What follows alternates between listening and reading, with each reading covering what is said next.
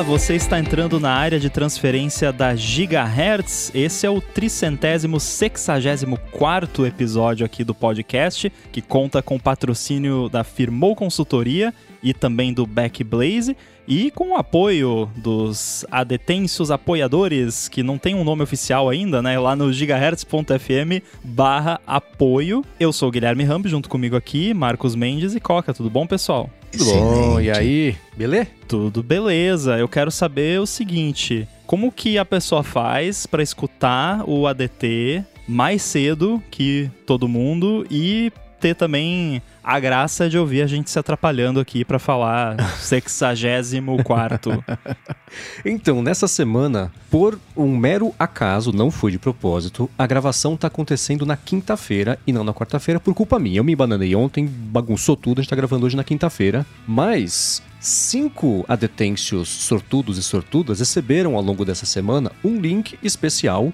só essas pessoas têm um link específico para cada uma delas, para escutar a edição sem edição do ADT. A gente desenvolveu esse nome ao vivo aqui, eu acho, quando a gente estava falando sobre como é que seria o, essa, esse benefício. Então é o seguinte: esse pessoal testou ao longo dessa semana, mandou feedbacks pra gente, e a partir de agora todo mundo que apoia o ADT por meio do gigahertz.fm barra apoio tem acesso a um link personalizado para assinar o feed da edição sem edição do ADT, que a gente vai publicar sempre logo depois da gravação. A gente vai terminar aqui a gravação de hoje. O que, que eu vou fazer? Vou rapidinho ali tirar só os silêncios maiores que acontecem antes da gravação, depois, né? Quando a gente tá combinando aqui o jogo. E logo na sequência o Rambo vai fazer a publicação também para vocês passarem a, a, acompanhar isso aí. Então, é por que, é só quem tá lá no gigahertz.fm barra apoio e não quem tá lá no Apoia-se? Porque o sistema de administração disso, automatização disso,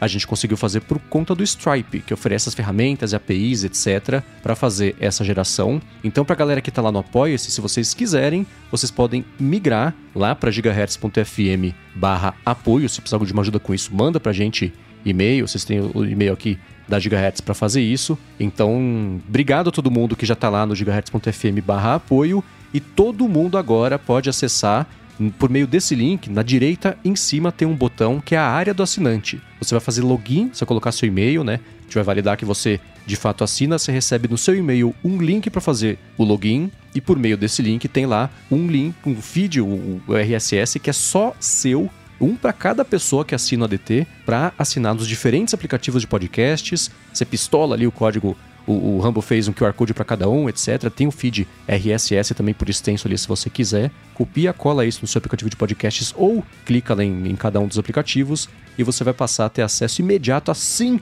Não assim que acabar a gravação, não, mas assim que acabar a gravação a gente resolve rapidinho aqui e libera para vocês. Então, para esses cinco sortudos e sortudas dessa semana que vão acompanhar logo nessa quinta-feira à noite a gravação que bom que vocês nos apoiam. E para todo mundo a partir de agora, que nessa sexta-feira ou sábado talvez, né? Vamos ver como é que tá a agenda dele pra editar o podcast. Que tá descobrindo isso agora, é só acessar lá gigahertz.fm barra apoio e vocês vão passar a ter acesso à edição sem edição com os nossos tropeços e as brincadeiras e tudo que não vai pro ar, a pré-gravação, a pós-gravação. Inclusive, semana passada, a pós-gravação foi agitada. Deu o quê? Mais uns 20 minutos aqui de um papo que quem apoia vai saber o que é. E tá por lá. Poderia ter entrado no episódio, viu? Porque ficou bom aquele papo, hein? Pois então, é. E, e, quem pegar esse, esse link agora, né, vai ter acesso aos anteriores também, que foram publicados lá. A gente já colocou nesse feed, acho que os últimos três ou quatro, edição sem edição, que a gente já foi testando, né? É, dois. É porque tinha três ou quatro, eu tirei, deixei só dois, porque, né, como a gente tava testando e tal. E para quem tá entrando lá pela primeira vez uh, e não faz parte dos cinco beta testers, nós tivemos só cinco beta testers. Então, provavelmente ainda tem alguma coisinha para ajeitar ali. Se encontrar qualquer coisa, qualquer problema, tem o linkzinho do feedback lá, manda pra gente que a gente conserta para vocês. Assim como nós consertamos o super feed, né?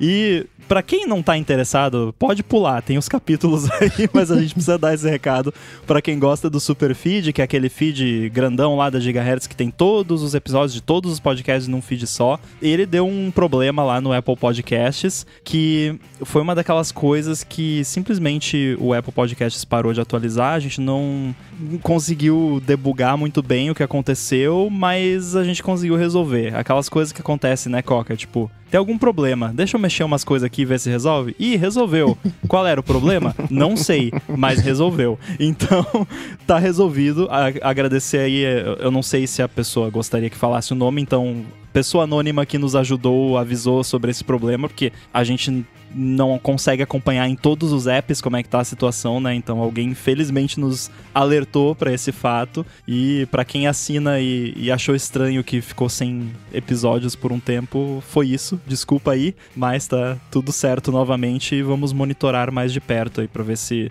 o super feed continua vivo. É um feed meio grande, né? Tá vendo tem muito episódio provavelmente o problema teve a ver com isso. é, se eu fosse chutar, eu diria que é o fato de ter o quê? Quase 600 episódios no feed. Então, provavelmente o é isso. O feed né? RSS, texto do feed RSS, tem quase 4 mega Nossa. texto de texto. Então, é, não é toda a plataforma que lida muito bem com isso. Mas não. muito bem. Para quem pulou o capítulo, bem-vindo de volta, bem-vinda de volta. Agora a gente vai para os follow-ups e a gente falou na semana passada sobre mudanças da App Store lá na Europa por causa do DMA e um ouvinte anônimo mandou o seguinte: trabalho em uma empresa grande que tem alguns aplicativos publicados na App Store. Para nosso teste interno, temos uma, entre aspas, loja que nada mais é que um site que disponibiliza apps assinados com o certificado empresarial para o nosso teste interno. Não vi, mas será que teve alguma mudança que beneficia as empresas nesse sentido? Hum, essa parte mais empresarial e de restrições e APIs, acho que vocês vão saber explicar melhor que beneficia, eu duvido, mas teve alguma mudança?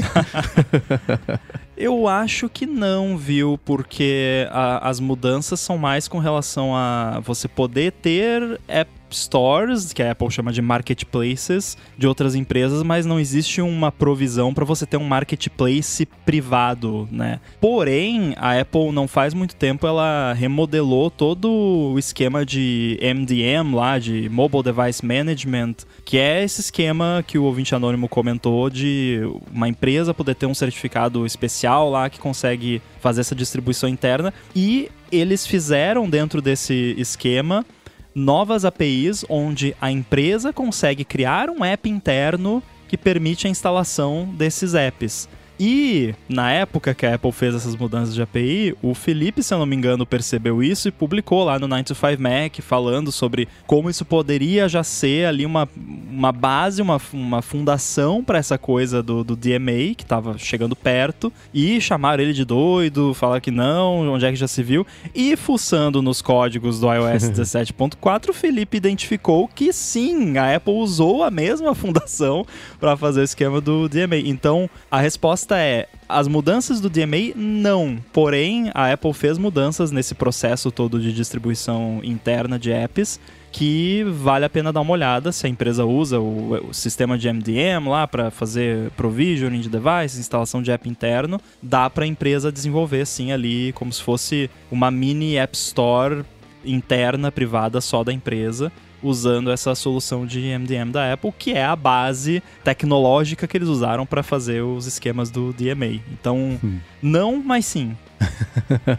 então tá explicado. Mendes, você falou que tá jogando palavras cruzadas no New York Times. O Rubens Padovese mandou a dica do Conexo, né? Um jogo de lógica de palavras, ao invés de palavras cruzadas. Né? Pegou a dica na, num papo no canal Robot Geeks. Então, esse jogo, esse Conexo, eu acessei, ele é super divertido, ele é exatamente igual ao Connections, que tem também no Times, que é isso. Você tem um grid de 4x4 com 16 palavras. Existem quatro grupos com quatro palavras. E não tem nenhuma explicação, contexto, nada. Você tem que olhar para essas palavras e entender o que, que cada quatro compõe ali um grupo de alguma coisa. Que pode ser o som é parecido, pode ser coisas relacionadas a golfe, pode ser, sei lá, é tudo grão. Então, o, o desafio é esse e tem níveis de Isso é dificuldade. É, é muito legal.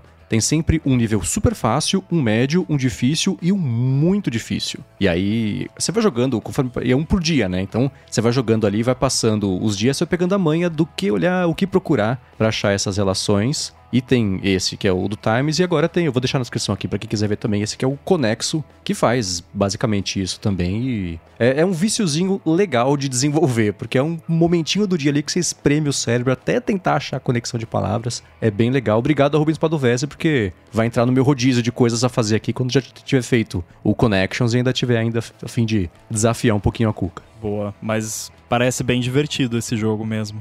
É muito eu vi, legal. Nossa, eu vi um que era era de um teste de matemática do Brasil, mas era um canal de um gringo. Se eu achar o link, eu, eu deixo para as notas do episódio. Que parecia ser um problema de matemática, mas na verdade era mais um problema assim. E eu fiquei quebrando a cabeça e não consegui sacar qual era a, a, continuação da. Porque era uma sequência de números que ia aumentando e você tinha que preencher a última. E no fim não era exatamente de matemática o, o problema. vou, de, vou achar esse vídeo, vou deixar um link aí para quem quiser brincar disso também. Boa. Agora, sobre aquele recurso do trackpad, né, dos três dedos para você arrastar a tela, que a gente falou há uma semana, depois há duas, segue vivo aqui por mais uma semana no ADT. O Júlio Madeira falou o seguinte, que ele usava muito desde o Panther, o macOS Panther, lá em 2005, e só deu falta desse recurso quando ele fez uma instalação limpa do Catalina em 2019. Ele falou que ele também sempre achou que fosse um exemplo aí de uma alta qualidade do trackpad e não uma coisa específica para você ligar caso você precisasse no caso de acessibilidade. Ele falou que essa função, assim como o pointer do mouse lá do iPad, tinha que ser focado no público em geral. Ele falou que sobre yoga ali de trackpad, e o, e o, o, respectivo dele no teclado, ele chama de tocar o acorde do demônio, que é você dar um print screen de uma área da tela sem salvar o arquivo no desktop, que é o Shift Command Ctrl 4. E aí você consegue fazer isso. Tem um detalhe que eu estava me coçando desde que eu li esse, esse feedback, que assim, tem um truquezinho muito legal. Você não precisa fazer Shift Command Ctrl 4. Você faz Shift Command 4, que eu na minha cabeça eu falo Command Shift 4.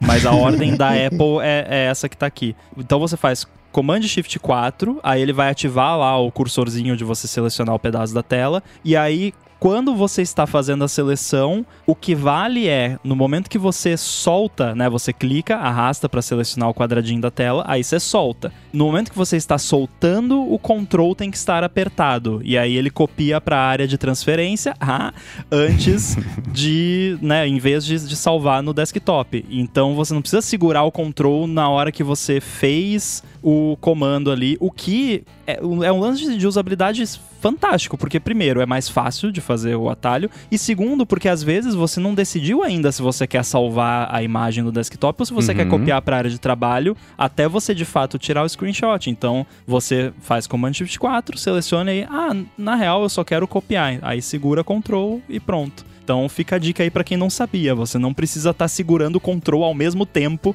porque aí realmente é, é o, o, acorde do, do demônio. que é, é, o, é o nome que eu vou adotar agora. Konami Code is no more, né? Agora é acorde do demônio. é tipo em Friends a Phoebe descrevendo acorde que ela fala é a garra, é o dragão, não sei o que lá, a posição assim de fazer o acorde. Me lembrou isso. E sobre o papo de corridas, precisão de registro de Apple Watch, iPhone, etc. O Pedro Costa, né, numa corrida de esteira, né, o watch dele dá 30, 50% de erro na distância mostrada na esteira. Que também tá errado, mas não fala para ele não. é isso para mais, 30, 50% a mais. E ele tem os mesmos traços Cid que o Rambo, né? Por isso ele tende a andar na ponta dos pés. Já ouviram falar sobre isso afetar a precisão do Watch, né? O que, que ele poderia fazer para calibrar melhor o Galaxy Watch tem, né, permite que você insira a distância manualmente pós-corrida. Né? Tem alguma chance da Apple uh, permitir que isso seja feito? Um... Não dá. No Health lá você não consegue? Sim, existe um jeito de você calibrar para corrida, especificamente no Apple Watch. Eu não vou fazer o passo a passo aqui porque eu não vou entediar todo mundo com isso. Então vou deixar na descrição o link para quem quiser fazer isso. E é um lance que quando você usa pela primeira vez o Apple Watch, ele usa como base o que você coloca da sua altura, do seu peso, se você é homem, se é mulher, etc. E aí ele com isso, com base nisso, ele estima mais ou menos qual que é o tamanho da sua passada, né? Quando você for fazer corrida. Quando você, com isso tudo, quando vai fazer a primeira corrida, ele fala, ó, corre por tipo, é, é, sei lá, é uma meia hora, uma coisa assim, porque essa primeira corrida é importante para ele ver o que ele estimou lá atrás com os dados que você colocou versus a comparação com o GPS. Então, não sei se talvez a primeira corrida ele já fez numa esteira ao invés de ser a corrida lá fora. Tem, tem algumas variáveis aí. Então, o que eu recomendaria ao Pedro fazer é justamente fazer a calibragem de novo, tipo, resetar esse tipo de informação, garantir que o peso que ele colocou lá da primeira vez que ele registrou o Apple Watch ou ele manteve o peso, ou atualizar o peso caso tenha mudado. E Mas eu vou falar que assim, esteira também para mim é sempre diferente o que tá na esteira do que tá no relógio, e eu tendo a confiar mais no relógio do que na esteira, porque, sei lá, a precisão que eu vejo na rua é, é, é ok. Então eu transfiro isso pra esteira e imagino que seja ok também, mas a parte de caloria também é sempre diferente. O que a esteira fala é uma coisa, o que o relógio fala é outra. Como o registro eterno para mim é o do relógio, que vai pro iPhone e que depois vai pra vida, eu tendo a contar esse como a, a referência ali, né?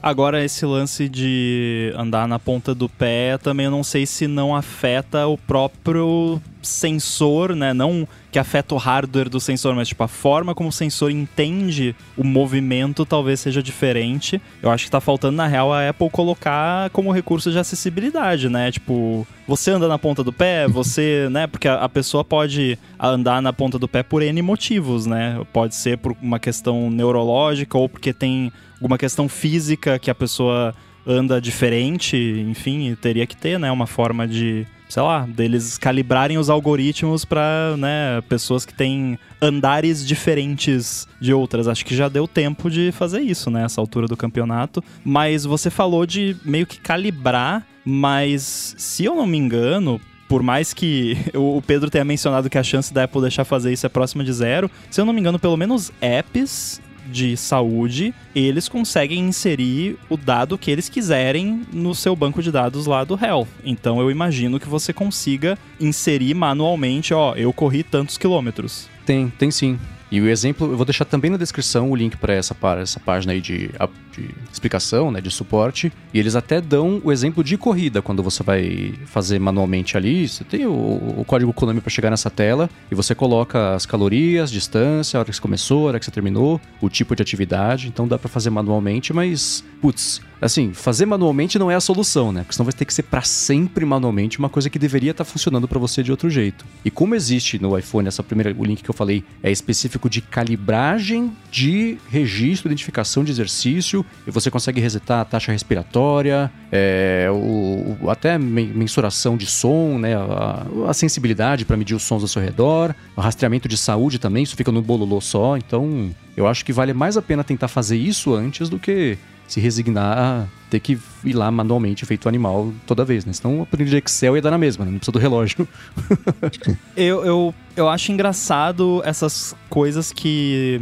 E, e a Apple tem a mania de fazer as coisas assim, né? Que precisa ser calibrado. Tem certas coisas que tem que ser calibradas, né? No Vision Pro, até a Apple deixou mais explícito alguma. Não, vamos calibrar aqui o movimento da sua mão, dos olhos e tal. Agora, tem certas coisas que a Apple faz que tem uma, um processo de ser calibrado ali, mas isso é invisível. E por ser invisível, é um perigo. Porque é como você disse, tipo, ah, botei o Apple Watch pela primeira vez, cadastrei as informações ali, vou correr na esteira. Aí ele calibra com você correndo na esteira, e aí você uhum. vai correr na rua no dia seguinte, tá tudo calibrado errado, porque calibrou você correndo na esteira, né? Então é meio sei lá, é meio estranho, né? Essas coisas que tem que calibrar, mas não é explícito e você às vezes nem sabe que existe, né? Outro exemplo é o HomePod, o, o grandão, né? Que tem aquele esquema dele meio que ler o ambiente e tal. Eu lembro uma vez que eu troquei o HomePod de, de lugar com ele desligado, né? Trouxe pro apartamento novo e tal, e o som tava horrível, tava uhum. muito esquisito. O que eu tive que fazer foi mover o HomePod com ele ligado para ele perceber que ele tinha sido movimentado e aí ele calibrou de novo e deu para ouvir o som corrigindo na hora, assim, foi maravilhoso, né? Mas é que, né, tava desligado, o acelerômetro tava desligado, então como é que ele vai adivinhar que eu movi ele, né? Então, é. se o seu HomePod grandão tá com som estranho, com ele ligado, levanta ele, dá uma sacudidinha e bota de volta. é o método Homer Simpson de fazer o HomePod funcionar. Exatamente.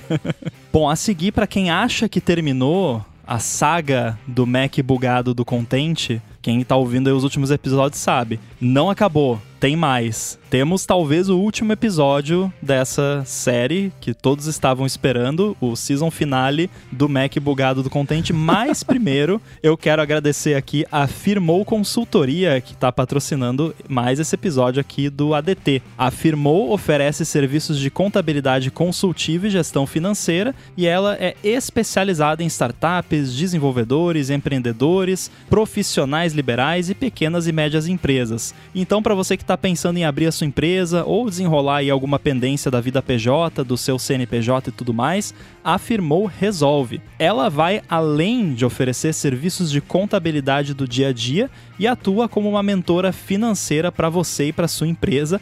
E a gente aqui da Gigahertz conhece bem isso porque foi graças ao serviço de paralegal da Firmou que a gente conseguiu lançar a rede no ano passado sem nenhum problema sem atraso na parte da contabilidade burocrática e também na parte toda ali da abertura da empresa, o que pro Marcos foi uma coisa inédita. Para mim não, porque eu já conheço a Firmou há um pouco mais de tempo, já tinha aberto duas empresas com eles e tinha tido essa mesma experiência, por isso que eu indiquei e por isso que eles se tornaram patrocinadores aqui. A gente tem um grupo no Telegram com o nosso contador. Qual é a empresa de consultoria, de contabilidade consultiva que te dá esse privilégio de não precisar nem usar o WhatsApp? Olha que maravilha. Mas se quiser usar o WhatsApp, eles usam também. Afirmou conhece as melhores estratégias para você abrir e manter a sua empresa sempre de olho na economia de custos, nos tributos certos para cada categoria e especialmente na área de TI, ela sabe fazer toda a legalização de empresas do jeito certinho para você ganhar tempo e deixar isso 100% na mão deles e se focar mesmo no dia a dia da empresa. Para conhecer melhor os serviços da Firmou e se livrar do perrengue que é essa parte burocrática e financeira da legalização ou da manutenção fiscal da sua empresa, faz o seguinte, procura por Firmou Consultoria no Facebook ou no Instagram. A Firmou está pronta para ajudar todo mundo que escuta o ADT independente da sua necessidade. E a gente tem certeza que ela vai resolver tudo para você assim como ela faz todos os dias aqui pra gente. Mais uma vez, confere lá Firmou Consultoria no Facebook ou no Instagram. Muito obrigado a Firmou pelo patrocínio de mais esse episódio do ADT e por literalmente todo o apoio a Gigahertz. Valeu. Obrigado. Muito bem. Quem é que vai me contar qual é o, o final, talvez, da saga do, do Mac bugado do Contente? Pois bem, ele conseguiu acessar o backup do Time Machine do HD externo, criando um outro usuário no Mac e acessando por lá. É, pelo usuário oficial não acessou de jeito nenhum, muito estranho, né? Apareceu aquele símbolo de, de vermelho como se não tivesse permissão e realmente não tinha. Ele tinha o FireVault ativado e o backup criptografado no Time Machine. Agora conseguiu recuperar as regras do Hazel, tá sincronizando via nuvem. E Rambo realmente aparecia aquela tela preta da maçã depois da tela de login, né, para digitar a senha. Aí piscava, né? O horário mudava de 6 e 15 eh, da noite para 18 e 15 e depois travava. Deve ter sido alguma coisa com o usuário dele mesmo, né? Sei lá, né? Ele espera que não precise debugar isso de novo. É, tem, tem bem cara daquilo que a gente comentou, né? Daquela transição entre o login e a tela do usuário, né? Porque ele menciona que o horário mudava o formato de 6 e 15 PM para 18 e 15. Então eu tava carregando ali a, né, as configurações do usuário e nessa hora que dava o problema. Então realmente tem cara de ser a nossa suspeita. E a proposta continua de pé, contente se rolar de novo. Tomara que não, mas se rolar, manda um sysdiagnose pra gente e a gente debuga ao vivo, ou não. ao vivo talvez não, não seja uma boa ideia. De repente só na edição sem edição. Pode ser.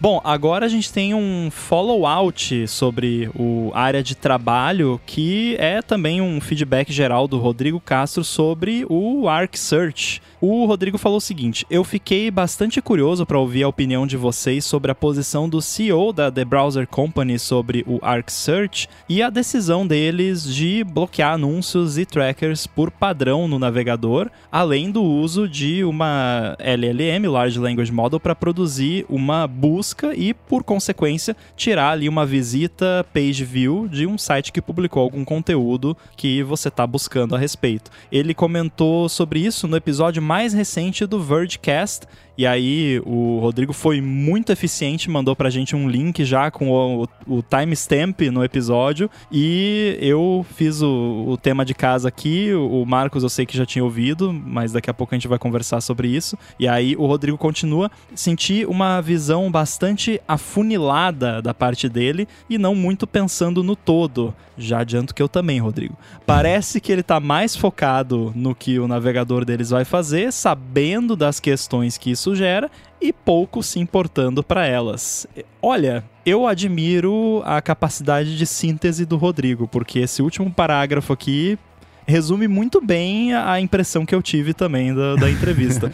Mas, uh, Marcos, você quer dar uma resumida geral nesse assunto para a gente discutir aqui? Tá. O que na entrevista no Verdicast que ele fala é o seguinte: ah, veja bem, sociologicamente falando, o impacto de uma coisa nova positivo e ruim. Já vi isso acontecer no, no, mundo inteiro, né? Veja o Airbnb. Eu adoro o Airbnb, mas ele está arruinando cidades, mas ainda assim eu continuo usando. Então, se a gente olhar da parte de internet, como ela é, para a maior parte das pessoas, é verdade que vai quebrar o modelo de negócio da internet, mas elas vão se beneficiar do fato de que a gente está entregando o que elas querem ver e que se elas forem mais a fundo isso, a gente vai tirar anúncios porque o Google domina a parte de anúncios da internet, a internet funciona só para o Google ganhar dinheiro e a gente vai entrar nesse meio do caminho e se isso mexer no modelo de negócio do Google, lamento. Isso aí ele dizendo, pelo amor de Deus, tá, gente? E ele fala o seguinte: a resposta para isso é assim: o que a gente está propondo aqui é mais positivo do que ruim. Então a gente vai ter, né, internet como um todo, vai ter que repensar o que é você ter um modelo de negócio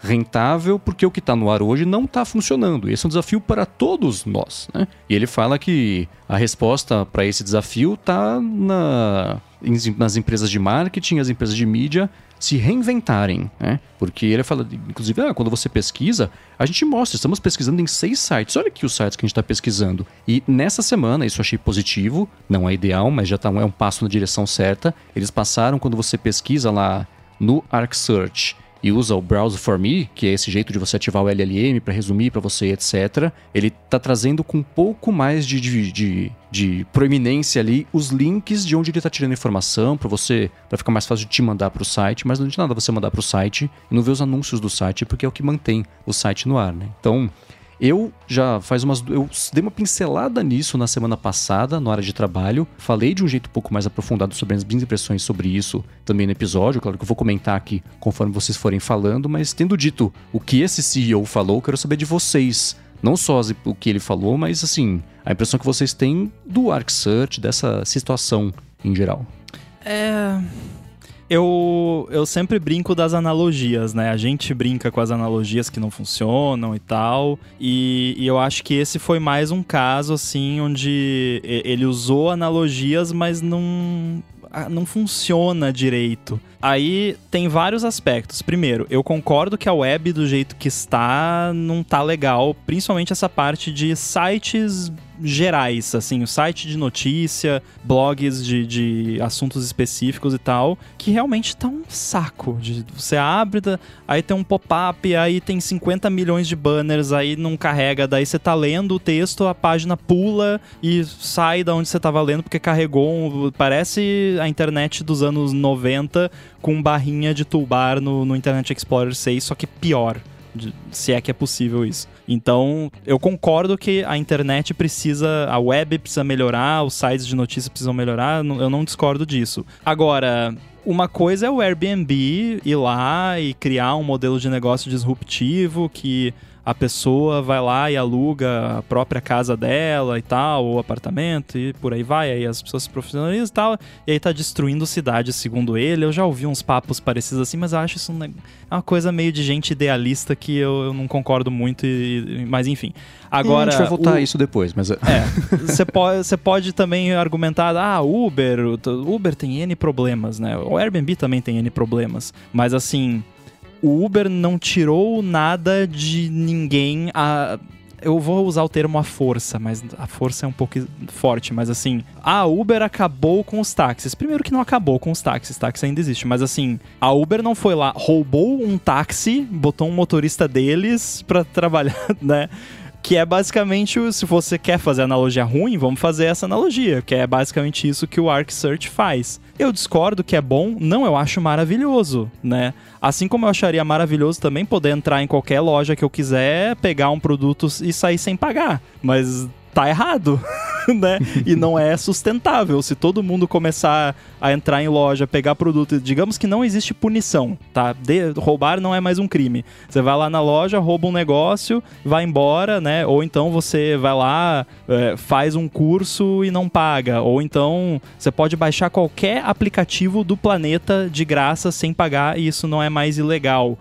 não é, ia ser mó legal por cinco minutos? Ia. Aí tá, o que que ia acontecer? Não tem mais loja, não tem mais aplicativo, né? Não, e eu acho que é meio que se você for analisar o que está acontecendo, é basicamente isso. É mó legal você poder acessar o conteúdo de qualquer site e tal, sem aquele monte de propaganda e sem a, os problemas da web que eu mencionei, é mó legal. É sustentável isso no médio e no longo prazo? Não, né?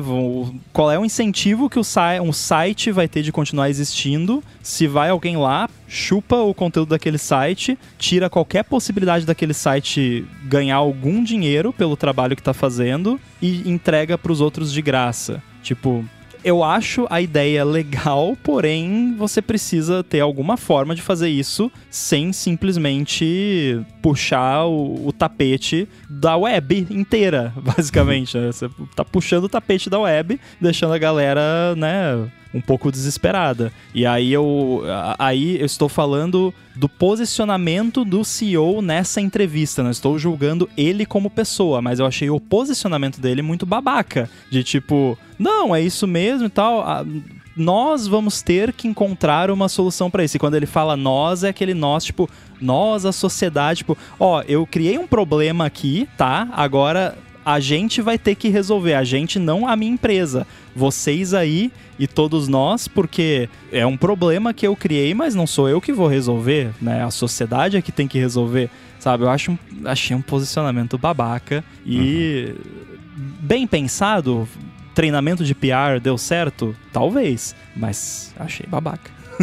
Tem uma coisa que acho que a gente pode considerar é a escala disso. Quem é o Arc Browser na jogada? É nada. Vamos combinar aqui? Quem usa o Arc Browser é um usuário extremamente. É um usuário específico, que provavelmente usa bloqueador de anúncio. Então o cara tá certo né, na, na jogada dele. Ele não vai alterar as regras do jogo. Né? Ele queria alterar as regras do jogo. Se ele não vai, ele é uma formiguinha. Então, nesse cenário, eu acho que ele foi muito inteligente e tá fazendo a coisa certa. Né? É, eu não acredito que ele está criando um problema. Ele está resolvendo um problema que a internet de vigilância, a internet de anúncios, de tracking gerou. Ele está resolvendo. É a solução definitiva? Não, não é. Ele está facilitando a solução que existe hoje. Qualquer usuário mais. É, tá me faltando uma palavra, né? É, com raiva de anúncios, instala um bloqueador de anúncios. Né? Eu, Anunciofóbico. É, qualquer anunciofóbico tem um bloqueador de anúncio. O meu YouTube, o meu consumo de YouTube em larga escala,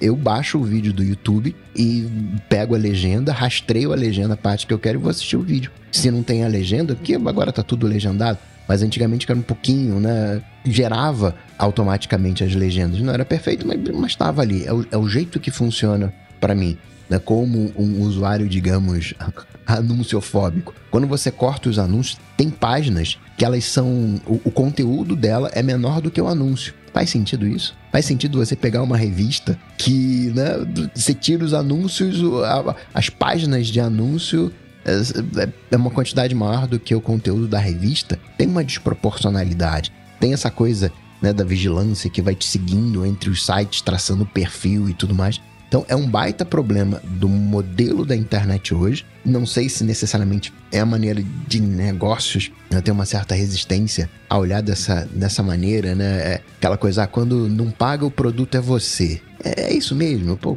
quantas pessoas fazem revistas gratuitas e distribuem no, no, no, no sinal tá lá distribuindo na praça e você não tá pagando nada por aquilo e você, sabe, assim, tem algumas coisas que a conta não fecha. Pelo uh, reducionismo, pra, pra gente entender as engrenagens, eu acho que vale. Mas nesse cenário que o cara tá falando, aqui na minha leitura, olha, eu tô falando com os meus usuários e eu detectei aqui que os meus usuários eles são anunciofóbicos e para eles tá ok instalar um, um, um, bloqueador de anúncios. Ah, isso vai quebrar, não vai sustentar. Mas é o cara que apoia um canal, apoia por fora, que entende, né? Esse usuário anunciofóbico, ele é um usuário mais consciente. Ele sabe o que está ali por detrás. Então é o cara que faz o, digamos assim, né, o redirecionamento do dinheiro do anúncio por outras vias. Então, nesse cenário aqui, eu acho que o cara tá completamente certo, porque ele tá olhando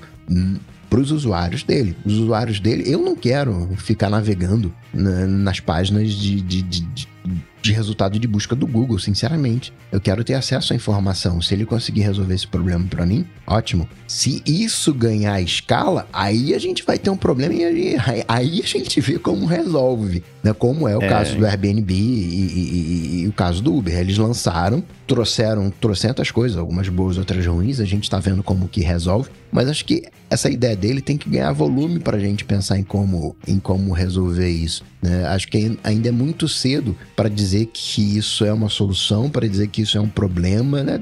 Dá mais tempo aí pro, pro Ark, né? Quantas pessoas. Né? Você já encontrou alguém na rua que usa o Ark, né? é, eu não sei.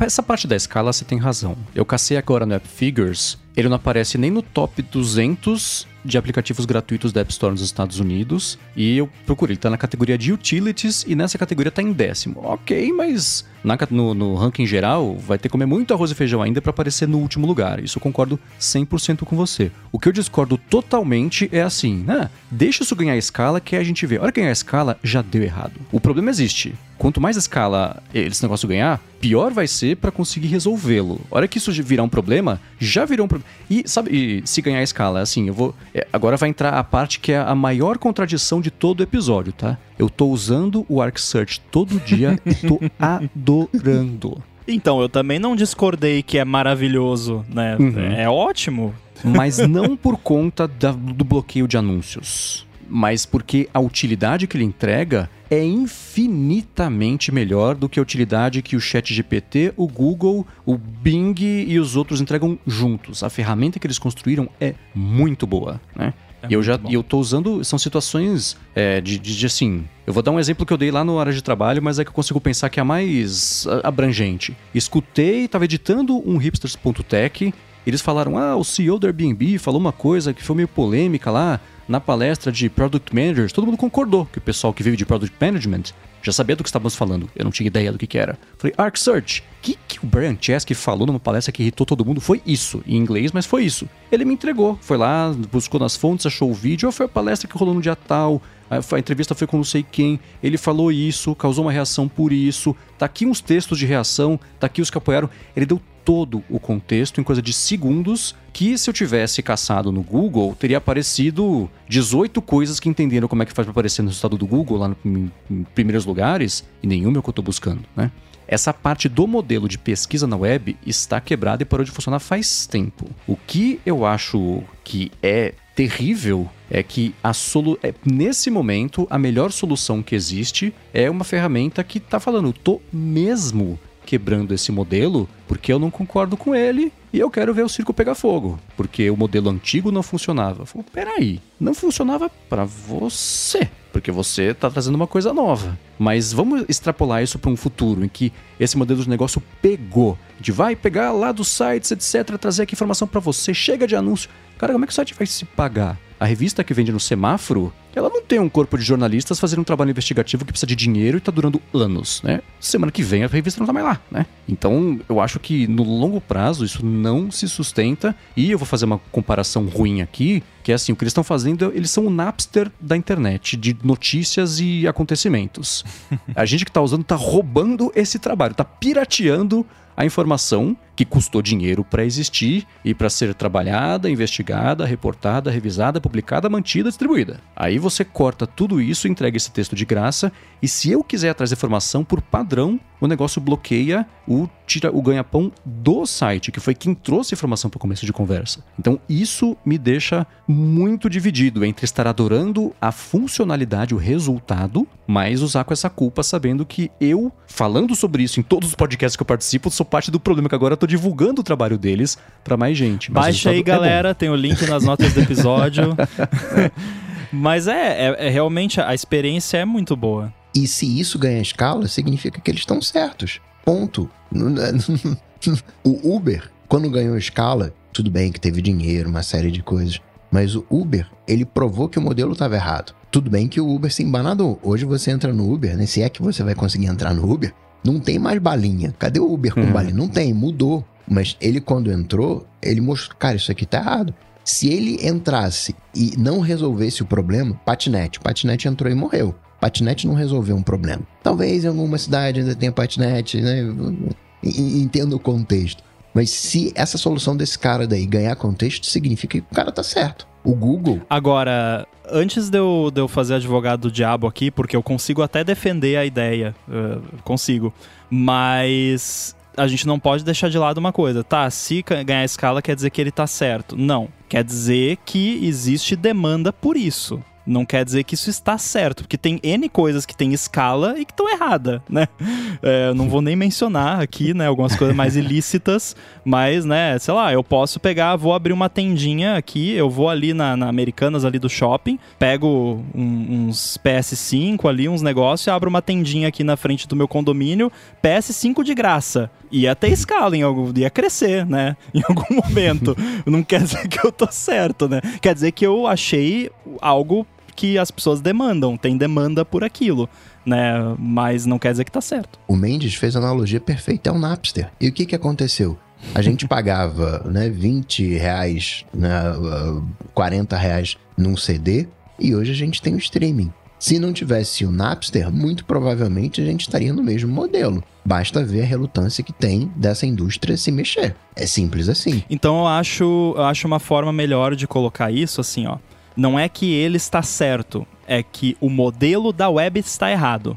Esse é o problema, Sim. né? Porque você realmente tem um, um ponto muito bom com essa comparação, porque é bem isso. E é uma coisa que me irrita até hoje, porque até hoje, em pleno 2024, às vezes aparece alguma coisa, alguma série, algum filme que eu quero muito assistir e não tem em nenhum lugar para eu eu quero pagar, me dê, eu tô jogando dinheiro na tela aqui para assistir o negócio e não tá aparecendo. Ah, eu sou obrigado a, a catar algum lugar para baixar. Porque o que, que eu vou fazer? Eu quero pagar e não me deixam, né? Então não tem outra opção. Então esse lance que, que você falou, Coca, é, faz sentido, sim. E, e, eu concordo aí, fazendo advogado do diabo, eu concordo que o modelo. Na, nem é tanto advogado do diabo, vamos lá, porque o modelo da web tá errado, tá, quebrou já faz tempo, porque é impossível você navegar na web hoje em dia sem você ter, no mínimo, bloqueio de tracker né? Porque eu não sou absolutamente zero contra bloquear tracker, coisa, porque é o seu computador, é a sua conexão, você tem o direito de fazer o que você quiser, desde que, né, não esteja prejudicando ninguém né, de, de, certas formas. Então, se você tá entrando num site, que direito que o site tem de ficar chupando informação sua ali e rastreando você de um site pro outro para vender depois? Não, bloqueia tudo. Tem, tem mais é que bloquear mesmo. É, aí eu fiquei pensando também, que que impede de eu pegar aqui, fazer um, um appzinho ali que vai lá no Google, abre os resultados, joga no MLLM e me devolve um resultado que nem o do Arc ali. Tudo bem que aí a escala é de uma pessoa, né? Mas enfim, eu podia botar isso no GitHub lá e, enfim, né? Ou cada um faz e distribui pros amiguinhos, né? Que, que no fim das, das contas, a gente já meio que faz isso com o Pi-hole, por exemplo, né? Que ele é mais focado em bloquear tracker e coisas que, que invadem privacidade do que anúncio necessariamente, mas se você quiser, você bloqueia anúncio também. Então eu concordo, o modelo da web tá ferrado, mas eu também já vejo uma mudança, porém é uma mudança também que é, é chato dizer que eu não gosto, mas eu não gosto que tem acontecido cada vez mais que eu vejo um link de alguma coisa em algum lugar, eu quero ler aquilo, e aí ah, tem que se cadastrar, tem que clicar no link que veio por e-mail, botar o cartão de crédito. e não tem solução, porque, tipo, que, que a pessoa vai fazer, né? O que, que o site vai fazer? Uma publicação lá, que nem você falou, com jornalistas, com. Fica anos lá produzindo um negócio, não vai botar um paywall, cobrar, ou pelo menos, pô, me dá pelo menos o seu e-mail para eu poder te mandar spam. Né? eu entendo. E eu acho que eu ainda prefiro isso do que não conseguir nem ler o negócio de tanto anúncio que tem, porque tem mais anúncio do que texto numa página de notícias. E quando tiver essa mudança no mercado, se é que ela vai existir, o mercado não vai quebrar de um dia para o outro. Né? O que, que aconteceu com o Google quando ele colocou o resumo da notícia lá e ninguém estava mais indo para o jornal? A galera do jornal reclamou. Ah, não, não sei o que, o Google vai pagar, não vai. Quando e se isso acontecer, vai ser a mesma coisa. Ó, os jornais estão quebrando, a gente precisa manter a internet. Você, Mendes, muito provavelmente vai pagar uma assinatura pro, pro ARC e o ARC vai redirecionar essa assinatura para pro, pro, os caras. Né? Alguma coisa, hum. vai, né? um streaming de notícias, sei lá, alguma coisa, vai surgir algum modelo para sustentar. As coisas elas não quebram assim. Se a coisa ela tem vida, e hoje a gente reconhece né, a importância do, do, do jornalismo, isso não vai quebrar, isso não vai deixar de existir de um dia para o outro. É, eu, eu fico pensando, por exemplo, você falou do streaming de notícias, ele é tipo Apple News, que foi bom para ninguém, né? Porque as pessoas não assinaram, os veículos se comprometeram a publicar por lá e não viram retorno disso. E esse você falou da, assim, existe o que virou até um meme, né? Porque assim, jornalismo de qualidade exige recursos, né? Geralmente usam isso para mostrar notícias tipo Caetano Veloso atravessa a rua, né? Para tirar um sarro de que jornalismo virou isso. E não é, né?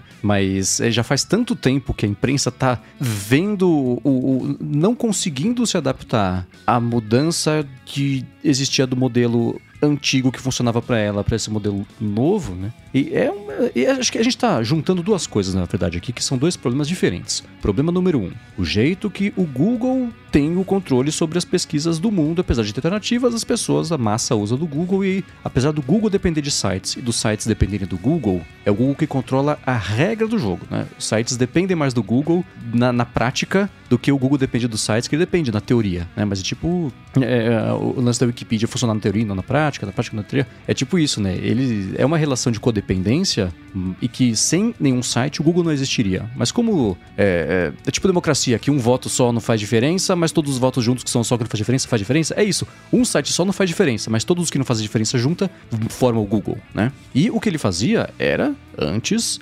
indexar para te mandar para o site. Você pesquisou alguma coisa, ele dá o título da, da, da, do post, te dá duas linhas do contexto para você ter uma base se é isso, se não tem nada a ver com o que está pesquisando. E se você quiser saber o resto, você vai para lá. Apareceram Páginas amarelas. anúncios. É, exato, né? Apareceram as coisas todas que fizeram com que busca virasse o motor de dinheiro e faturamento do Google. Isso é uma coisa. A outra coisa é você ter os sites, os veículos, os trabalhos e todo o resto, né? o, o conteúdo disso sendo removido, tirado, chupinhado de lá para entregar para quem pesquisou por aquele conteúdo sem com que quem tenha feito todo esse trabalho gerado, esse conteúdo, tenha um centavo de, de, de, contribuição, de retribuição por esse trabalho. É diferente do problema que o Google causou, né?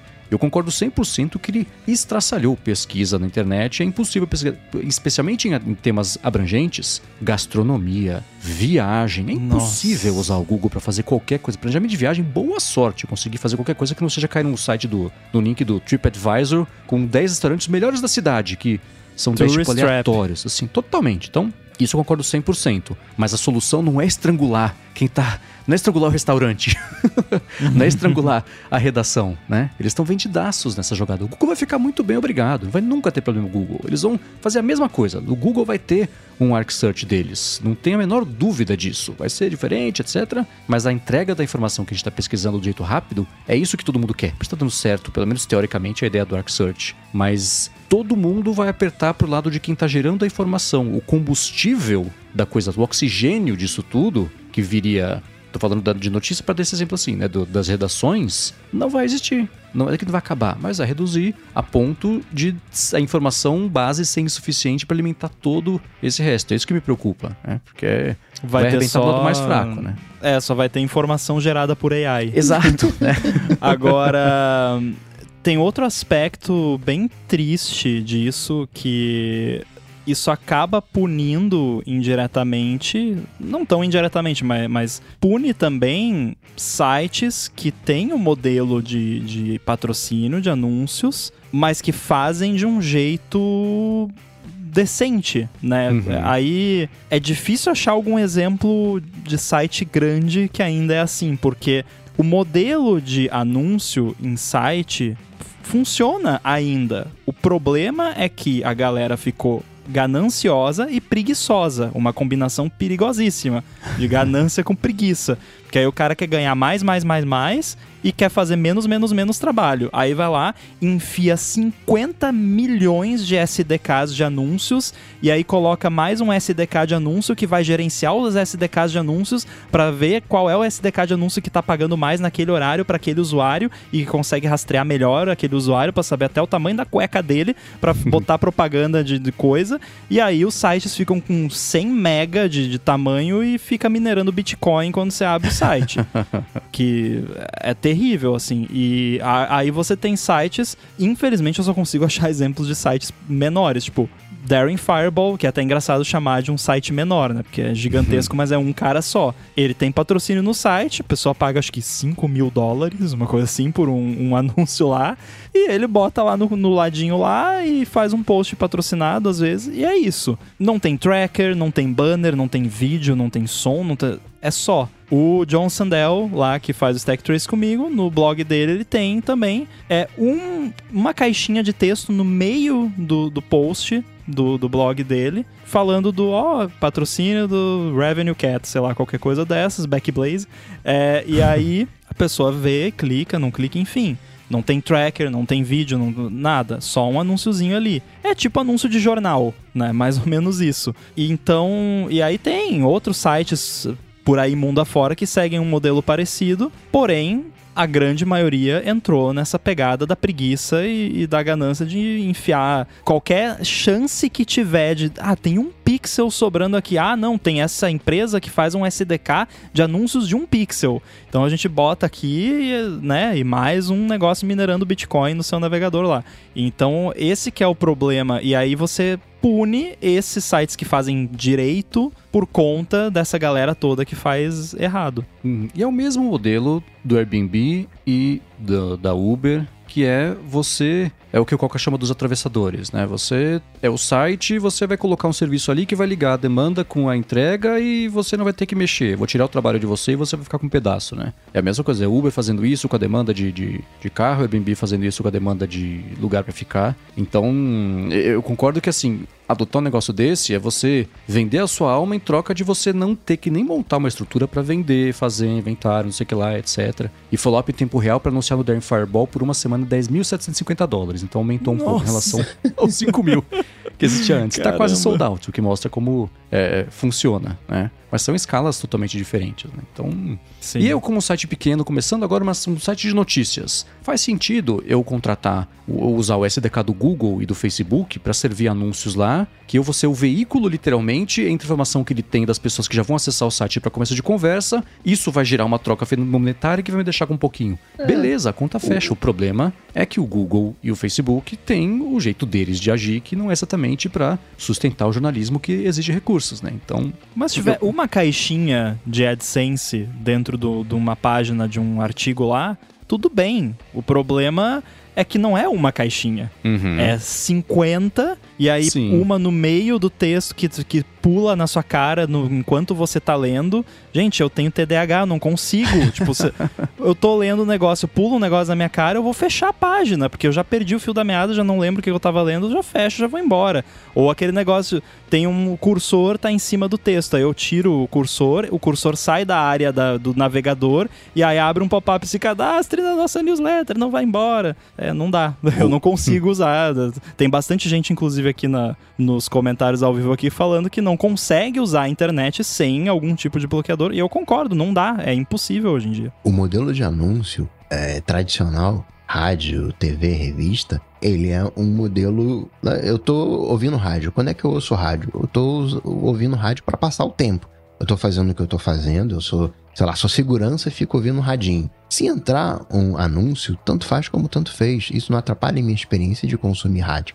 Né? O, o rádio é um companheiro. Eu, quando tô lendo uma revista, tem um anúncio, eu viro a página se aquele anúncio não me interessa. É simples assim. Na TV não tem isso, não tem o avançar, é verdade. Mas são essas pausas que eu faço alguma outra coisa. A TV, ela não é primária nesse sentido. Deu comercial, eu vou na cozinha, eu vou ali, pego ali meu, meu smartphone. Eu consigo fazer outras coisas no anúncio. Quando eu venho para a internet, eu sou obrigado a parar de consumir o vídeo para ver o anúncio lá do, do YouTube. Ele me bloqueia. Se fosse só né, essa caixinha no texto, ok, mas é uma caixinha que vai se, eh, se mexe, ela é invasiva né, de, de alguma maneira. Aí é que começa a dar, dar o problema. Então eu acho que esse cara não vai mudar as regras do jogo, acho que ele não tem escala para isso, ainda que ele esteja fazendo um ótimo trabalho com o aplicativo dele, mas né, é, assim, é, browser só existe Firefox, Chrome, Safari e o Edge. São os quatro. Quem sai disso, quem vai para um Brave, quem vai para um, um Arc, já é uma outra classe de, de, de, usuários, são outras regras, são, né? Minha mãe nunca vai usar um, um, um Arc da vida, né? É, o lance dela é outro e uma galera da internet vai usar os grandes. Tomara que daqui a 10 anos ele consiga mudar a escala, consiga mudar o, essa estrutura que, infelizmente, é assim que a coisa funciona. Você muda a estrutura, a estrutura vai ter que se reorganizar. Nessa, algumas coisas vão quebrar, vão ganhar menos dinheiro, a galera vai reclamar pra caramba. Né? Tem o Napster aí, né? a, galera tem um ódio mortal do Spotify, né? E o dia que elas descobrirem que, mesmo que o Spotify entregue aos músicos toda a grana que ele recebe, os músicos vão continuar ganhando centavos, né? Porque, né? O, o, pensa assim, o cara ganha um centavo, o Spotify fica com 50%, arredondando. Isso significa que em vez de um ele vai ganhar dois. Então tira o, Spotify do meio, o cara vai acabar ganhando nada. Claro que dá raiva porque os caras ganham nada e o Spotify ganha. Algumas pessoas do Spotify acabam ganhando uma grana em função disso por causa dessa escala pegando um centavinho de todo mundo. Mas o, o pagar mais para resolver o problema seria pagar muito mais para o usuário final né, e a gente não quer isso. Então, tem algumas coisas que mexe daqui, é o cobertor pequeno, né? Puxa daqui, descobre o pé, depois puxa e cobre o pé e vai nesse, nessa briga de gato e rato até a gente conseguir achar uma coisa que a gente consiga uh, sobreviver. Se quem tivesse falando isso fosse o Chrome, fosse. Chrome nunca falaria isso, né? O Google mas o Firefox, o Safari, o Edge falando alguma coisa assim, aí seria do, da gente analisar melhor. Mas por hora, o, o, o, essa experiência aí vai. Ark, lança, lança essa aí. Vai, eu deixo, vai, aproveita, vamos ver o que, que acontece. Olha, eu acho que esse assunto vai voltar em episódios futuros, então. Sem dúvida. Já que ele já vai voltar do mesmo, não custa nada vocês participarem também em gigahertz.fm feedback. Inclusive, em seguida, nós vamos falar aí de alguns feedbacks, porque a gente andou acumulando feedbacks e alôs ADTs, que é o plural, né, nas últimas semanas. E a gente vai começar com um feedback sobre o Stolen Device Protection, mas antes eu quero agradecer aqui a Backblaze, que está patrocinando também esse episódio aqui do ADT. Quem escuta o ADT já sabe que a gente vive falando sobre a importância importância de se ter bons backups, e não é só aquele backup lá do iPhone no iCloud, mas um backup completo do seu Mac ou PC, de preferência num lugar físico que seja diferente do seu, que possa te salvar caso aconteça alguma catástrofe. É por isso que existe o serviço de backup do Backblaze. É assim, você instala o Backblaze no seu Mac ou PC, escolhe se você quer um backup total da máquina ou se quer excluir algumas pastas e dá até para você fazer também o backup de todos os seus HDs externos que estejam conectados nele também. Aí para frente, o Backblaze fica rodando em plano de fundo sem afetar o desempenho do computador. Inclusive, estou rodando ele agora aqui durante a gravação hum. e não tá dando problema, olha só. E aproveita ali aqueles momentos que você não está trabalhando, quando a sua banda tá mais livre ali da conexão e vai mandando o seu backup para nuvem. Isso tudo é customizável, você pode até definir um limite máximo de velocidade de transferência e também configurar a criptografia ponta a ponta se você quiser quiser. Com o backup feito, se acontecer alguma coisa, você pode recuperar todos os seus dados fazendo download pelo Backblaze na web ou então pedindo para eles enviarem um HD externo via FedEx com todo o seu backup. Aí se você devolver esse HD em até 30 dias, eles devolvem o custo do HD para você. Um diferencial bem grande do Backblaze é que o serviço de backup deles é ilimitado de verdade e os planos custam 9 dólares por mês, 99 dólares por ano e aí você economiza 9 dólares ou 189 dólares a cada dois anos e aí você economiza o equivalente a 3 meses. Então, para você conhecer melhor o Backblaze e fazer backups ilimitados do seu Mac ou PC, faz o seguinte, acessa ghz.fm barra backblaze-adt e tem o link, é claro, aqui na descrição também para facilitar. Com esse link você tem 15 dias para testar o serviço sem nem ter que cadastrar o seu cartão de crédito. De novo, ghz.fm barra backblaze-adt e o link está também aí na descrição. Muito obrigado ao Backblaze pelo apoio a esse episódio do ADT e de toda a Gigahertz. Valeu! Obrigado. Muito bem, Rogério Buzelli, sobre o Stolen Device Protection da Apple. Vi que no meu iPhone em Significant Locations tem 199 registros, o mais recente na Apple Store do Morumbi que fui ontem. Todos esses locais que não são exibidos, mas são contabilizados, permitem as alterações das configurações dos dispositivos? Falei com o suporte da Apple e dois analistas me deram duas respostas diferentes. Um disse que todos os locais registrados são locais significativos e que permitem as alterações sem delay, já outro disse que somente dois locais mais significativos permitem, mas não soube me enviar nenhum artigo que confirmasse isso. Por ser algo novo, parece que ainda não estão sabendo bem como isso funciona. E aí, gente, vocês podem me ajudar e ajudar o, o Rogério? Acho que são duas coisas diferentes. Esse Significant Locations já existia antes e é o rastreamento, acompanhamento que ele faz de dos lugares, bom, que o seu histórico de localização mostra que são lugares que você vai com frequência, passa bastante tempo, etc. Não sei que eu esteja redondamente enganado, mas é uma coisa que eu já tinha visto e ele acumula mesmo 100, 200, 300 lugares. Não é absurdo esse número, mas acho que isso não tem nada a ver com o lance do Stone Device Protection, que deixa você registrar o lugar de casa e do trabalho como lugares que são seguros para você alterar sua senha com menos de uma hora. E mesmo assim, agora no último beta, apareceu a opção de você deixar isso ligado ou desligado, porque vai que o seu telefone some no trabalho e você precisa né, fazer o ajuste ali rapidinho porque ele foi subtraído, né? Acontece, é uma, terrível, mas acontece. Então, você poder desligar isso aí ou ligar, escolher se você quer ligar ou não, é, já fica lá direto no, agora no, não sei se já é da versão atual, eu sei que no último beta já tinha isso, mas é diferente, minha impressão, desse Significant Locations. Quando você vai no seu Face ID e código, o que que aparece, Mandy? Então, isso é um recurso do beta, tá? No beta, no iOS 17.4 beta, a parte de Stolen Device Protection ganhou uma nova opção que você pode desativar o lance de locais seguros, entre aspas, então ele, você vai ter aquele delay em qualquer lugar que você tiver. Então não vai Uhum. ter. E aí, voltamos àquele mesmo papo do negócio de calibrar Apple Watch e tal. Deixa eu botar qual é a localização.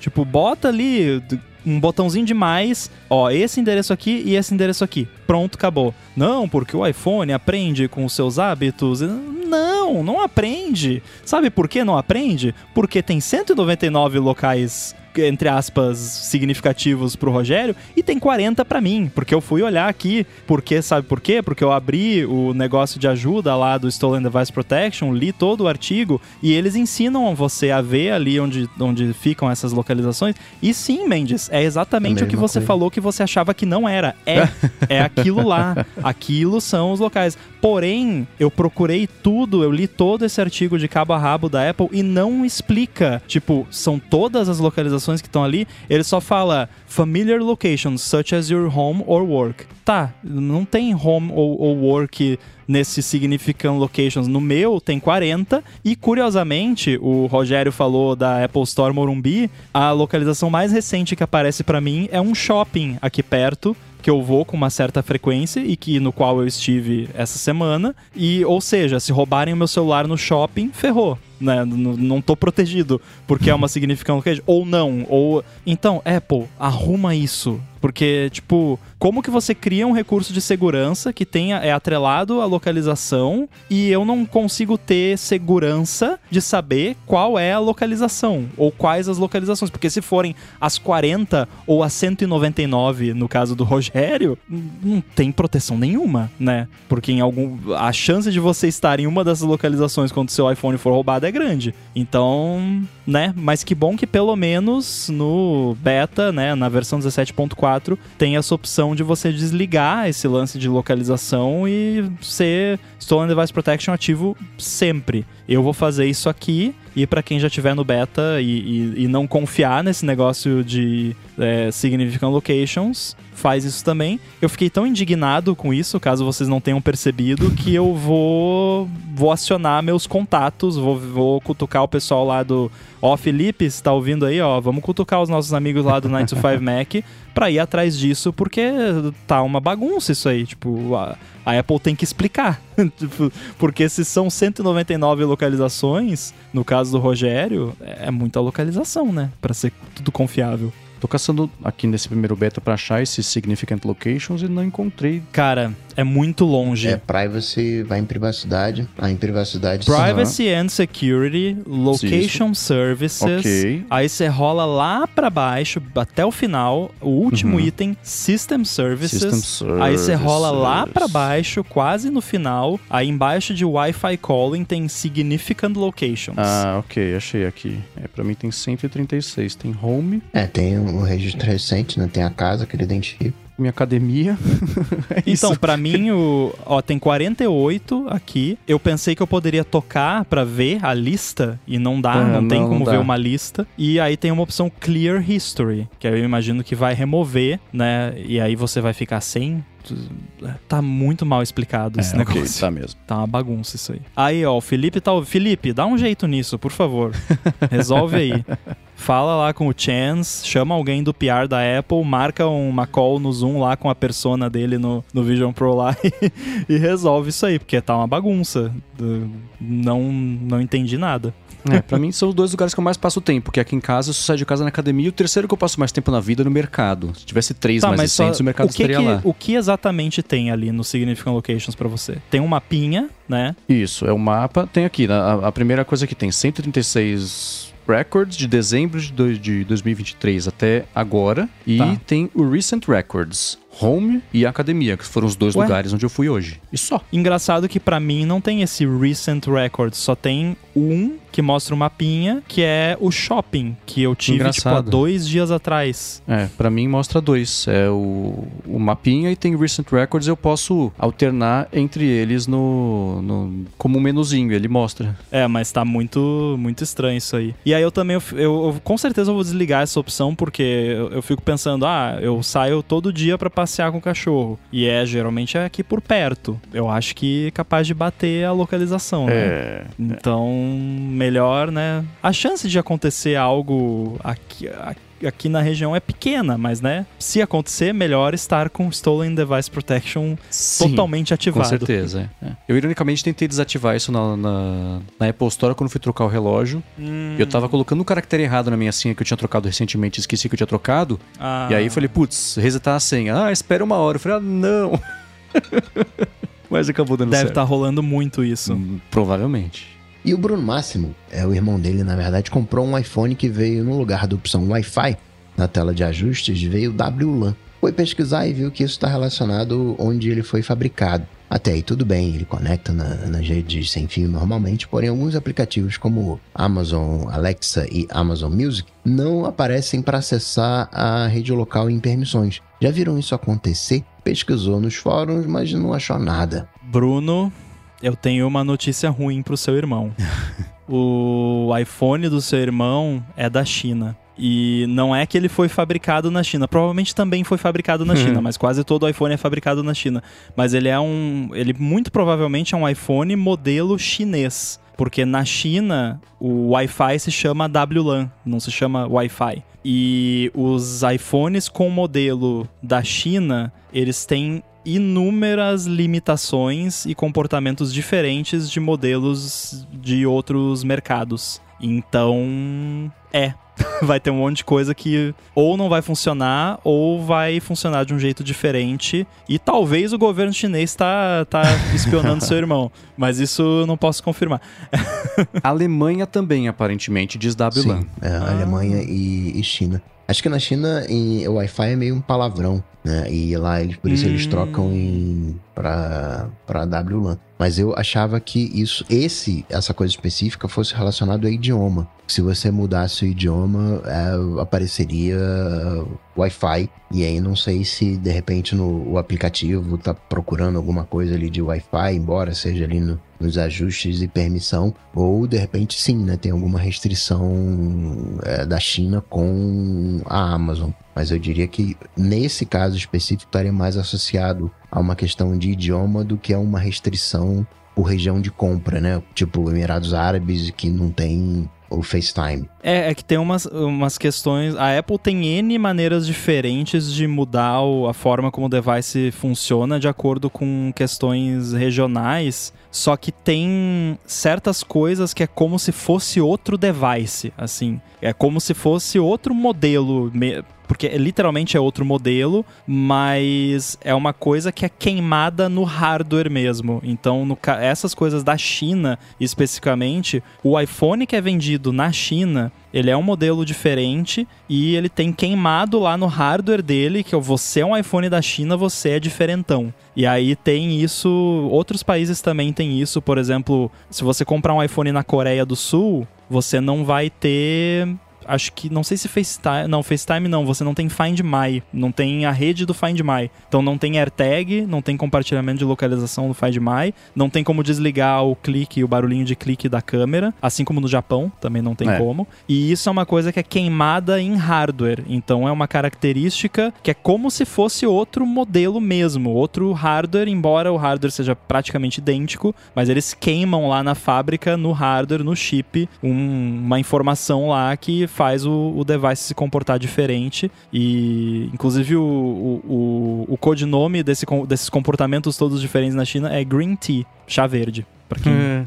tem vontade de saber. Então, se você procurar no código do OS, tem um monte lá de is green tea device, aí if, if chá verde não funciona WLAN, Wi-Fi, sei lá. Então, é, é, complicado, assim, tem que tomar cuidado quando você compra iPhone, assim, que é de, de outro país, tem que cuidar de que país que é, porque pode dar problema. Vocês já foram lá nos ajustes e permissões e viram que estava faltando alguma coisa? Tipo, ah, deixa eu ajustar aqui as, as, notificações desse aplicativo e não tinha as notificações do, do, do aplicativo aparecendo na, nos ajustes? Já deve ter não. acontecido em algum momento, mas eu não me lembro de nenhum caso específico. Porque eu já tive esse comportamento e não consegui fazer aparecer as, permissões, as notificações. Tive que desinstalar o aplicativo e instalar de novo para aparecer. Acho que eu fuço pouco nesses cantos aí do iOS, viu?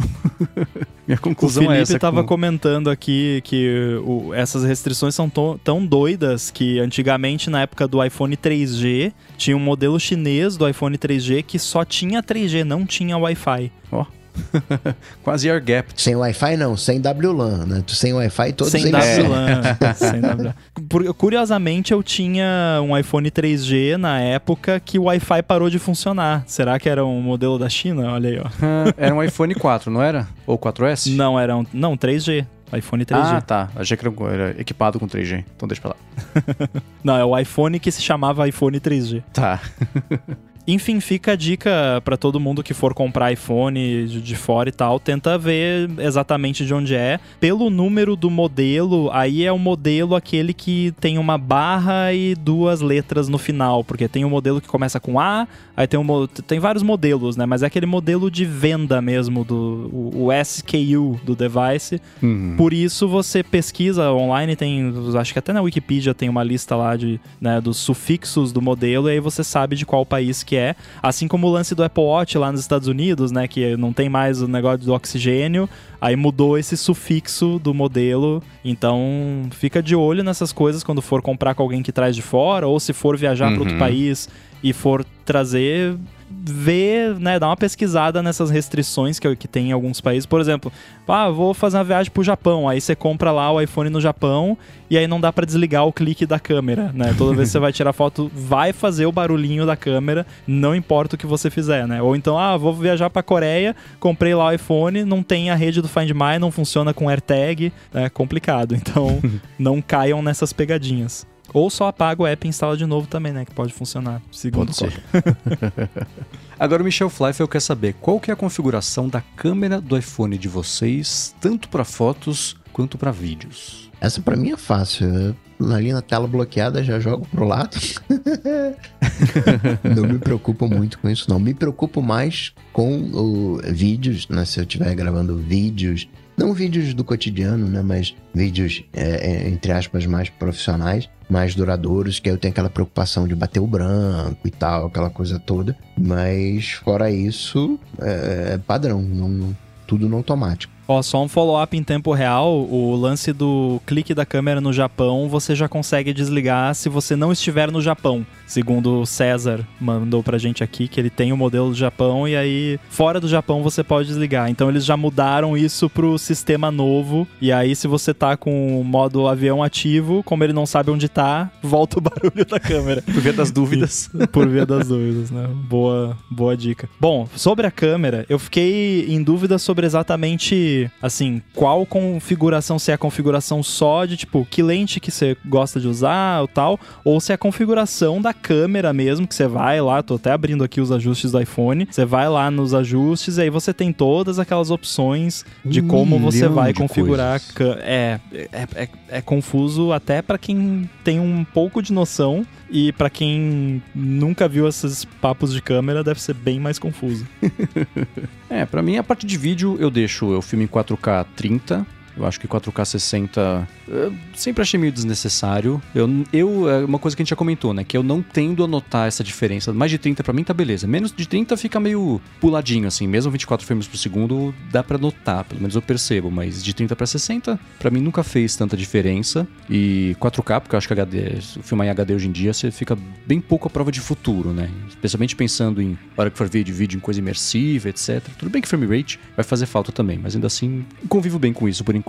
E pra câmera, eu não uso aquele que eles colocam lá aquele view outside the frame, né, que você ele fazia uma captura da foto a mais ali do que o crop do- do- da foto mesmo, para você poder depois editar, rearranjar no quadro ali, enquadramento, etc. É uma coisa que eu não via, que eu usava, que eu tirava e eu nunca deixei ligado. O que eu mantenho ligado é tanto o grid, né, para fazer ali a composição do, do esquema de, de, de, de três quadrantes ali de fotos, quanto o nivelador também. Isso ajuda bastante, especialmente para foto mais de ambiente amplo, né, coisa com horizonte, etc. É, ajuda ter esse, esse nivelamento aí para garantir que você está tirando lá reta e não um grau torto que depois vai atazanar pro resto da vida, né? O toque bate ali. É, eu não usava, nem sei se isso ainda tem aquele lance de aquele ajuste do melhorador de sweater que a Apple lançou e fez um alarde com isso, do pós-processamento para deixar as coisas mais É, crisp, etc. Deep Fusion, né? É, eu, eu não me lembro de ter ativado ou de ter visto benefícios, porque. Isso nunca teve toggle. Foi sempre uma coisa que. ia- Mas até hoje é assim: você tira a foto, aí a foto tá meio mais ou menos, aí dá um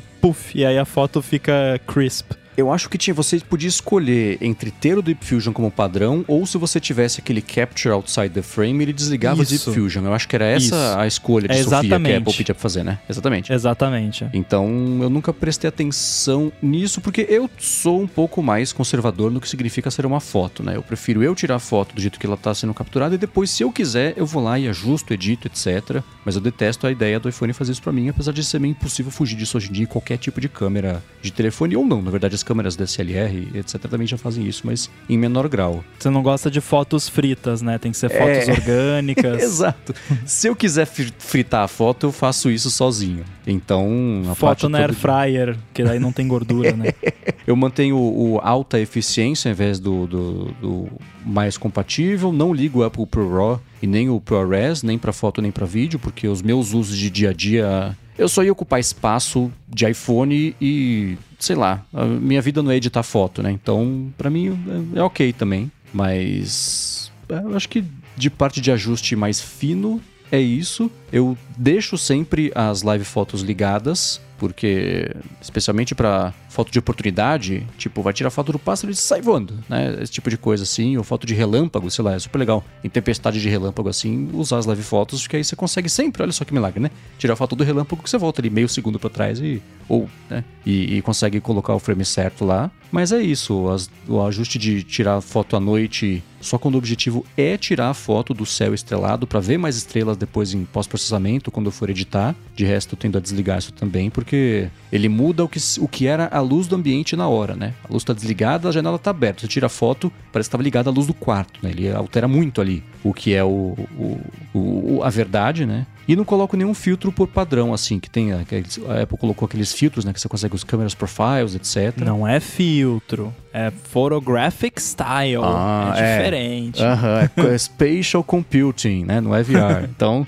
Não, mas sendo honesto, é que realmente não é um filtro que ele aplica na, depois da foto tirada, é mudanças na pipeline do sensor mesmo. Então uhum. não é um filtro. Ah, e a última coisa que eu faço é deixar ligado também a correção de lente, que já vem por padrão ligado isso, né? Que ele elimina a distorção daquela lente específica do iPhone quando você tirar foto. E isso é. Aí sim, não sou tão purista assim, o resultado é melhor. Então, beleza. Eu não sei se nós dois usamos o, as configurações meio padrão ou se a gente só usa as configurações muito parecidas, porque enquanto você tava falando, eu tava olhando as minhas aqui e tá bem parecido, tem poucas uhum. diferenças. Uh, eu uso 4K 60, porque eu noto a diferença, então eu uso 4K 60. Justo. O meu salvador de espaço, economizador de espaço, é não deixar a live foto sempre ligada. Eu ligo só quando eu quero, porque me dá um faniquito de saber que toda foto é um vídeo e tá ocupando de espaço. Porém, aí eu uso lá a opção de tirar com. É 24 megapixels, né? É, 24 uhum. megapixels. É, high efficiency também. Eu uso o ProRAW, porque eu gosto de bastante de editar. Eu uso inclusive o ProRAW Max, que é o que vai até 48 megapixels. E deixo ativada a opção de Spatial Video, uh, que no, no seu acho que não tem, né? Porque o seu é o, o 14 Pro, né? 13 Pro, Max. 13 Pro, é, então ainda não tinha essa opção. Eu deixo o, o ProRes ativado, mas eu não gravo em ProRes, eu só gravo quando preciso, que gravei uns vídeos pro canal do meu irmão lá, daí eu gravei em ProRes, só que daí eu usei o app da Blackmagic, que uhum. faz a gravação bonitinha lá, que nem, que nem a Apple usou. É, grid também, grid, gente, quem não tem o grid ligado, aprende ali sobre composição de foto, li, liga o grid, vai mudar a sua vida, suas fotos vão ficar muito melhores. No iPhone 15 Pro tem a opção de customizar a lente, eu não sei se é só no Max, acho que, enfim, mas tem a opção de customizar que é tipo qual, qual lente vai ser, quantos milímetros e aí você pode começar com 24 ou 28 ou 35 meio que mudar o que, seria o seu 1x, eu deixo 24, que é o padrão. É, deixo ativada a opção de fazer retrato na foto normal, o que uhum. Eu não sei se isso funciona, porque já teve um monte de foto que eu tirei, que aí eu fui olhar depois, ah, essa aqui deve dar o lance do retrato, porque tava. Não, não, não, não rolou. Então, não sei se esse negócio funciona. Mas a foto tava na condição que teria dado uma boa foto-retrato com o retrato ativo? A distância então, na minha cabeça, sim. Ah, tá. Tem isso, né? Mas, inclusive, já teve situações que, tipo, eu tirei a foto, Aí eu vi que não rolou o retrato, e ah, não, vamos fazer mais uma com o modo retrato, e eu fiz uhum. da mesma distância, tudo, mesmo lugar, e, e daí foi. Então, eu acho que talvez ele é mais cri-cri, assim, de tipo, Pode não, para fazer o retrato automático tem que estar tá perfeito, senão ele não uhum. faz, o que até faz sentido, né, até certo ponto. Sim, sim, é, sim Mas é, basicamente é isso. Eu acho que tanto você quanto eu usamos uh, as configurações bem próximas do do default ali com uhum. alguns tweakzinhos só. E o que eu deixo ligado também é a opção de eu escolher se eu quero que a foto seja macro ou não. Ativar ou desativar Sim. na mão ali a florzinha, né? Sim. Porque, putz. Nossa, é impossível, isso fica ativando sozinho o tempo todo. É muito Uhum. chato. Você Exato. tem que ter essa. E eu, e eu deixo sempre desligado. Eu só ligo quando eu quero, né? Conscientemente, não quero fazer uma foto macro. Aí eu Uhum. ligo. Porque é, é horrível, porque aí você tá às vezes aqui, daí você quer tirar uma foto com zoom do negócio que tá lá. Aí tem um fio de cabelo aqui na cadeira do lado, sei lá, e pum, muda tudo, foge, destrói tudo. Não, não dá. Exatamente. Agora, follow-up rápido em tempo real aqui, antes de finalizar o episódio. O Felipe falou de live fotos, que um dos recursos favoritos dele é justamente esse. Ele falou, quando minha avó faleceu, consegui reviver as fotos que estavam lá no iPhone dela e foi super legal. Ele falou que fica com isso sempre ligado. E eu, eu também, assim, mesmo em foto totalmente despretensiosa, sei lá, tô com a Lari na rua, vi um negócio legal, vou tirar foto. Mesmo nessas, às vezes se ativa a live foto e, putz, eu contei uma coisa engraçada, ela tá rindo. E é gostosinho ouvir a risada. Então, mesmo em fotos que são nada a ver com nada assim, eu acho que é uma captura do momento que aconteceu alguma coisinha. Se não aconteceu nada, tirou foto da placa na rua, ok. Mas especialmente quando você tá com as pessoas de quem você gosta, é bacana manter isso ativo. Em viagem, 100% do tempo ativo. Porque justamente por isso também, né? Você, sim, você registrou sem querer um comentário bonitinho, engraçado, legal, interessante, que você esqueceu completamente que existiu aquele momento. Isso é lembrar do momento da foto. Então esse exemplo que o Felipe deu é, é excelente, porque são aquelas memórias que, que isso sim é insubstituível. né? Tem várias pérolas, assim, do, do pessoal. aqu- Aquelas fotos mó good vibes da pessoa lá nas montanhas, não sei o quê. E aí bota a live foto e tem alguém gritando atrás, xingando, reclamando. É, ou, ou sons corporais também, né? É, pra não também. detalhar muito aqui.